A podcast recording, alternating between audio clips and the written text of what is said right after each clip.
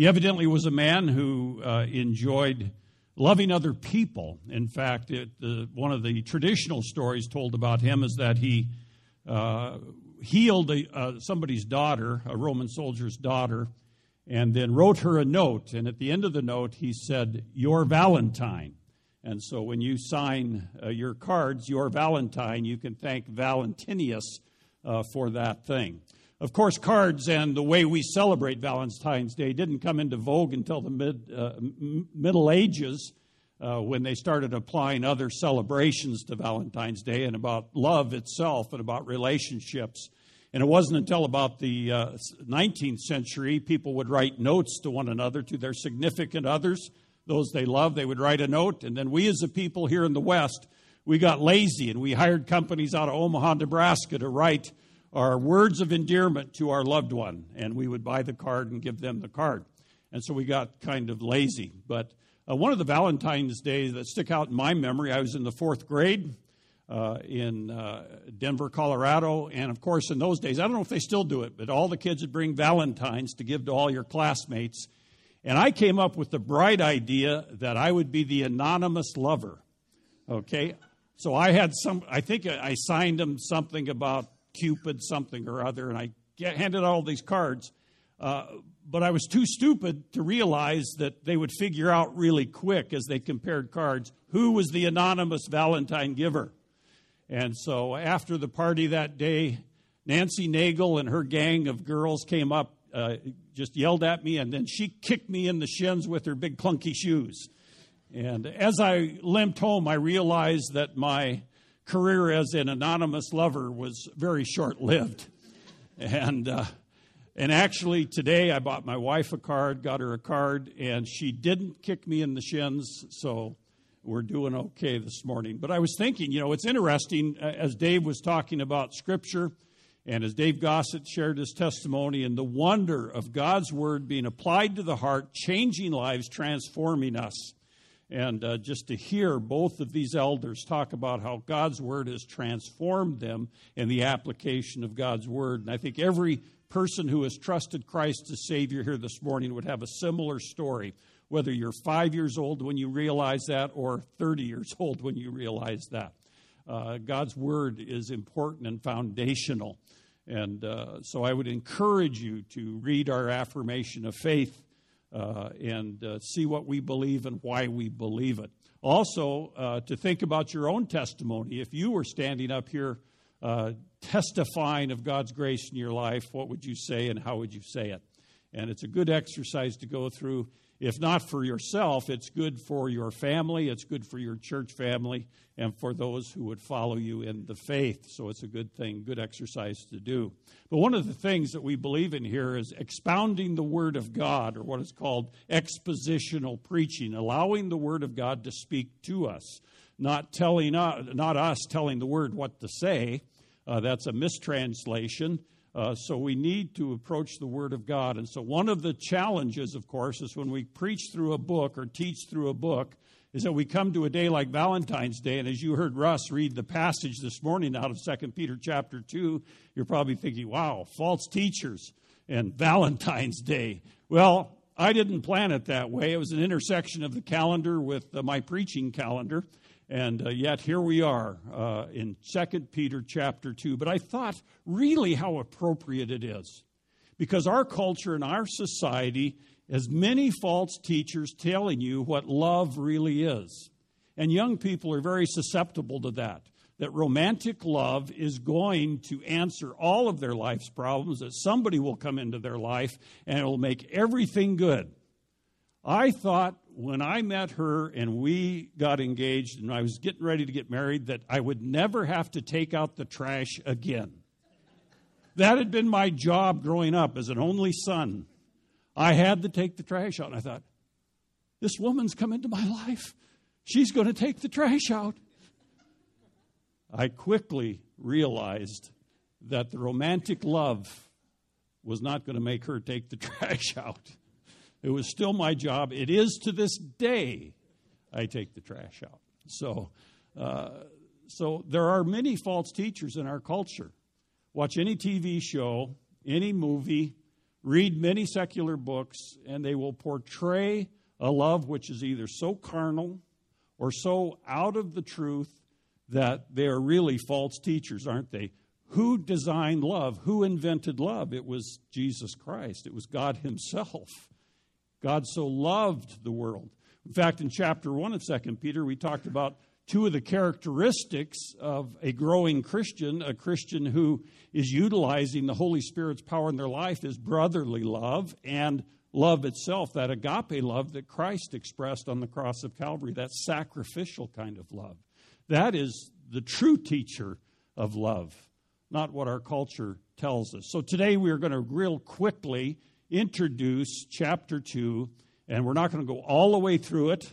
Uh, it's, uh, it's kind of long, but this is the primary point of Second Peter. Remember, Peter is writing to warn the church to beware of false teaching and false teachers that are infiltrating the church. This was not a problem unique to the first century. This is an issue that is with us today and even more accelerated with the internet, with uh, multimedia, with all the things we are exposed to. False teaching can slip into our lives. So we will look briefly at 2 Peter here this morning. Let me pray and we will begin. Heavenly Father, thank you for today. Thank you for your grace and mercy that is poured out on our lives. Thank you for the testimony of Dave Gossett and, Dave Johnson, too, about how your word has transformed them. What a unique experience to be uh, marooned on an island off of Central America with just the Bible to read, and how you designed that, and in that, uh, you have rescued a man and his whole family and, and have just increased the kingdom of God through that. And thank you for that. Thank you for your word this morning. We pray that we would have discernment and we'd have attentiveness and that we would have knowledge about what we are to do as a people in your grace. In Jesus' powerful name I pray. Amen. During the Spanish Civil War in the 1930s, there was a general, a Spanish general named Emilio Mola. And Emilio Mola had surrounded a town that he was going to take and he had marched on this town, and he was asked by uh, one of the press that were with him, one of the correspondents, war correspondents, how many columns of men he had. And Mola, General Mola responded, I have five.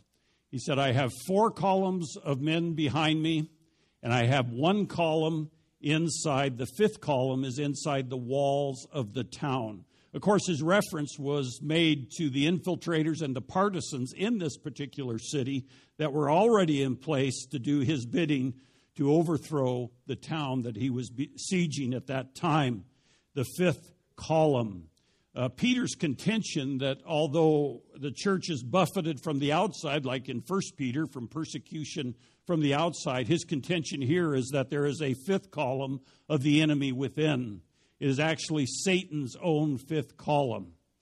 And uh, it's very appropriate to, the pictures very appropriately false teaching that has arisen in the church of the Lord Jesus Christ.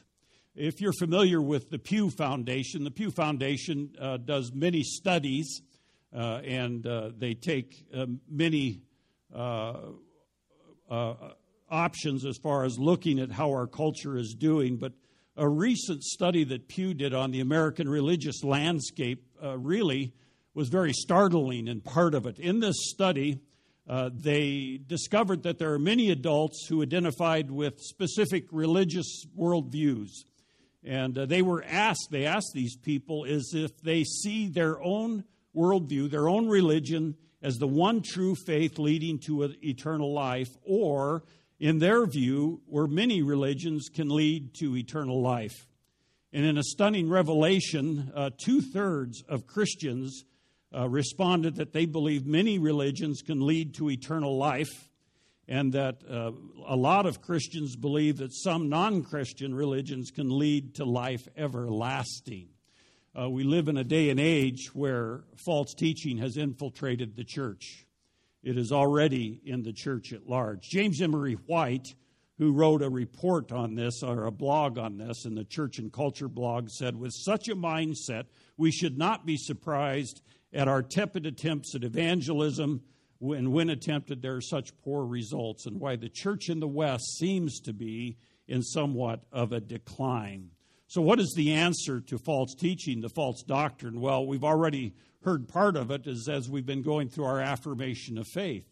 It is uh, offensive as well as defensive. We want people to know what we believe, why we believe it, but also it is there to protect us from false teaching when it comes into the church.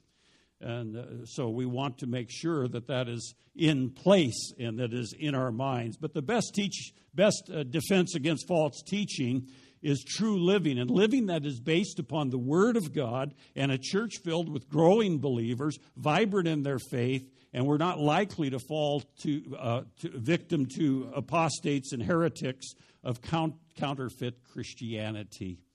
And uh, so the Apostle Peter is going to give us uh, some idea of the identity or the description of the false teachers, uh, the destruction of the false teachers, as well as the deliverance of the righteous, the deliverance of the righteous.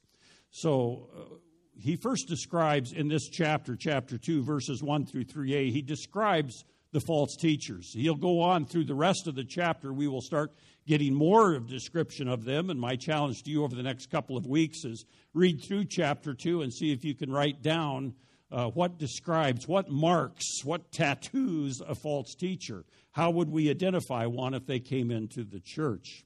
Well, first of all, in this description of false teachers, notice in verse 1 of chapter 2 that uh, false prophets, but also arose among the people the people is, is also synonymous with the nation Israel. Remember at the end of chapter 1, before some later people put that big number 2 in there, uh, that he was talking about Scripture.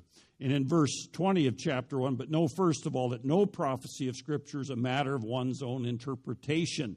For no prophecy was ever made by an act of human will, but by men moved by the Holy Spirit from God. And he reminds the church that he's writing to, to the Christians, that this is nothing new. Israel had a series of false prophets. All we have to do is go back and read the Old Testament to see that there were. And then he uses this explanation just as there will also be false teachers among you. False teachers among you. And uh, false teachers, that word that's used, that Peter uses here, can be translated lying teacher. It's pseudo uh, excuse me, didaskalos, which means teacher. And this is a pseudo teacher or a false or a fake teacher. It's the combination of those two Greek words that are translated here. Now, I don't know anybody who likes to be lied to. Uh, we don't like to be lied to. Uh, and yet here Peter is warning us that these lying teachers will come in. So, first of all, one of the descriptions of a false teacher is that they are deceivers. They are liars just by the very identity that he is used there. And notice what they do in verse 1. These false teachers among you who will secretly introduce destructive heresies.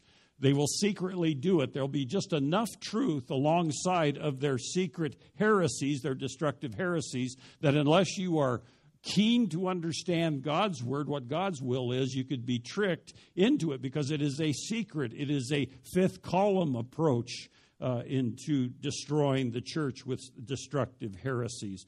They are destructive. They, elsewhere, it talks about their destructive words that they're going to use. And so, this is one of the descriptions: is that they were deceivers. There's a word that's used here, excuse me, in chapter 3, deceptive words. And the Greek word is the word we get the word, our, our English word plastic from. We get the word plastic, or plastic words is what he's saying here. Uh, when we lived in the upper Midwest, when our youngest daughter was in college, she worked at an injection molding company for a while on the night shift where they met, made everything from those plastic lawn chairs to medical supplies. And she was on one of the medical supply lines, but it was all the same stuff, the plastic. They ran through machines into the molds and came out with various products, but it was all plastic. It could be formed and shaped different ways to get different products. And here he uses this term plastos, which is the Greek, which means plastic. In other words, they are fabricating, they are constructing without basis in fact, they are using plastic words. And words uh, sometimes can be twisted into mean anything you want them to mean. the false teachers use our vocabulary, but they don't use our dictionary. So you look at other worldviews, and they may talk about a Savior, they may talk about salvation, they may talk about repentance and redemption and receiving Christ, but some of these other world religions or worldviews or opinions don't use our dictionary. They mean other things. There are wrong meanings applied to the words. So they are deceivers, first of all and it is difficult to identify deceivers. And yet they are deniers. And here's where we start understanding what they deny. Notice again in verse 1 these false teachers among you who will secretly introduce destructive heresies, even denying the master who bought them, bringing swift destruction upon themselves. They are denying Jesus Christ. One of the fundamental questions is what do they do with Jesus Christ? That is always a foundational question to ask anybody. Who is Jesus? What did he do? Who is he? What happened? What do you do with Jesus Christ? These deceivers, these false teachers, are described as being in denial of Christ. They vo- vocally deny him. They are deniers. And then, thirdly, they are destroyers. Then, verse 1, notice that they have destructive heresies, destructive words. They may be spiritual, they may be religious, but they are on the wrong path. And so this description of false teachers remains with us. They are not only destroyers of a church, they are sensual. Notice in verse 2 of chapter 2. Many will follow after sensuality. And of course, it's referring to carnality, it's referring to the flesh. It's, uh, it means licentious conduct, if you will. And our culture, our society is, is just awash with sensuality. Jude accused the false teachers in his little letter in Jude chapter 4 of turning the grace of God into lasciviousness. Now we understand why they denied the truths of the Christian faith.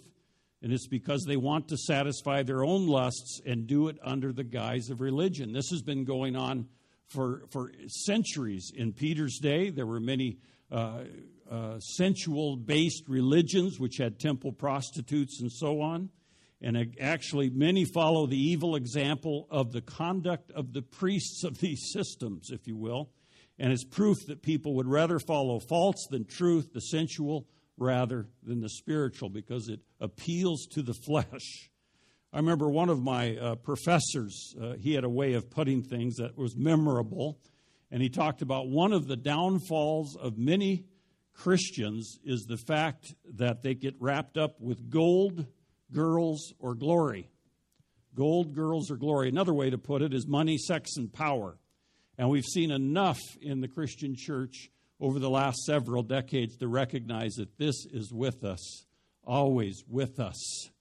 Uh, they are sensual, and then they are greedy. Look at the first part of verse 3, another identity of them. And in their greed, they will exploit you with false words. Again, the lie comes forth. But they're greedy. They are cleverly getting others to minister to them. The, the minor prophet Micah described these false prophets of his day this way Her leaders pronounce judgment for a bribe, her priests instruct for a price, and her prophets divine for money. And so Peter knew that we were under attack. And we see that all you have to do is turn on some certain TV stations to get the latest televangelist, or you can go to Houston into a gigantic stadium full of tens of thousands of people to hear a health and wealth gospel. It is with us today. Books up at the uh, local supermarket uh, proclaiming this false gospel. So we need to be aware that there are deceivers, they are deniers of Jesus Christ, I think, which is the key point. They are destroyers of our faith, they are sensual, and they are greedy. And uh, we are going to continue next week with the destruction of false teachers and then our hope, the deliverance of the godly. Let me pray. Heavenly Father, thank you for this morning. Thank you for your grace and your mercy, and thank you that you are a mighty God that is worthy of our adoration, our praise, and our exaltation. Thank you for this morning, for your word. And Lord, we pray that we would be attentive to your word, that we would allow you to teach us through your truth. And Lord, that uh, we would be aware and be able to identify false teachers, whether it be in things we read or things we see in the media or even within our own fellowship, Lord, that we would be able to recognize false teachers and not bend to their ways. And Lord, we pray for your illumining presence in our lives, that your Holy Spirit would lead and guide us. And we thank you for your work within our lives here this morning. In Jesus' name, amen.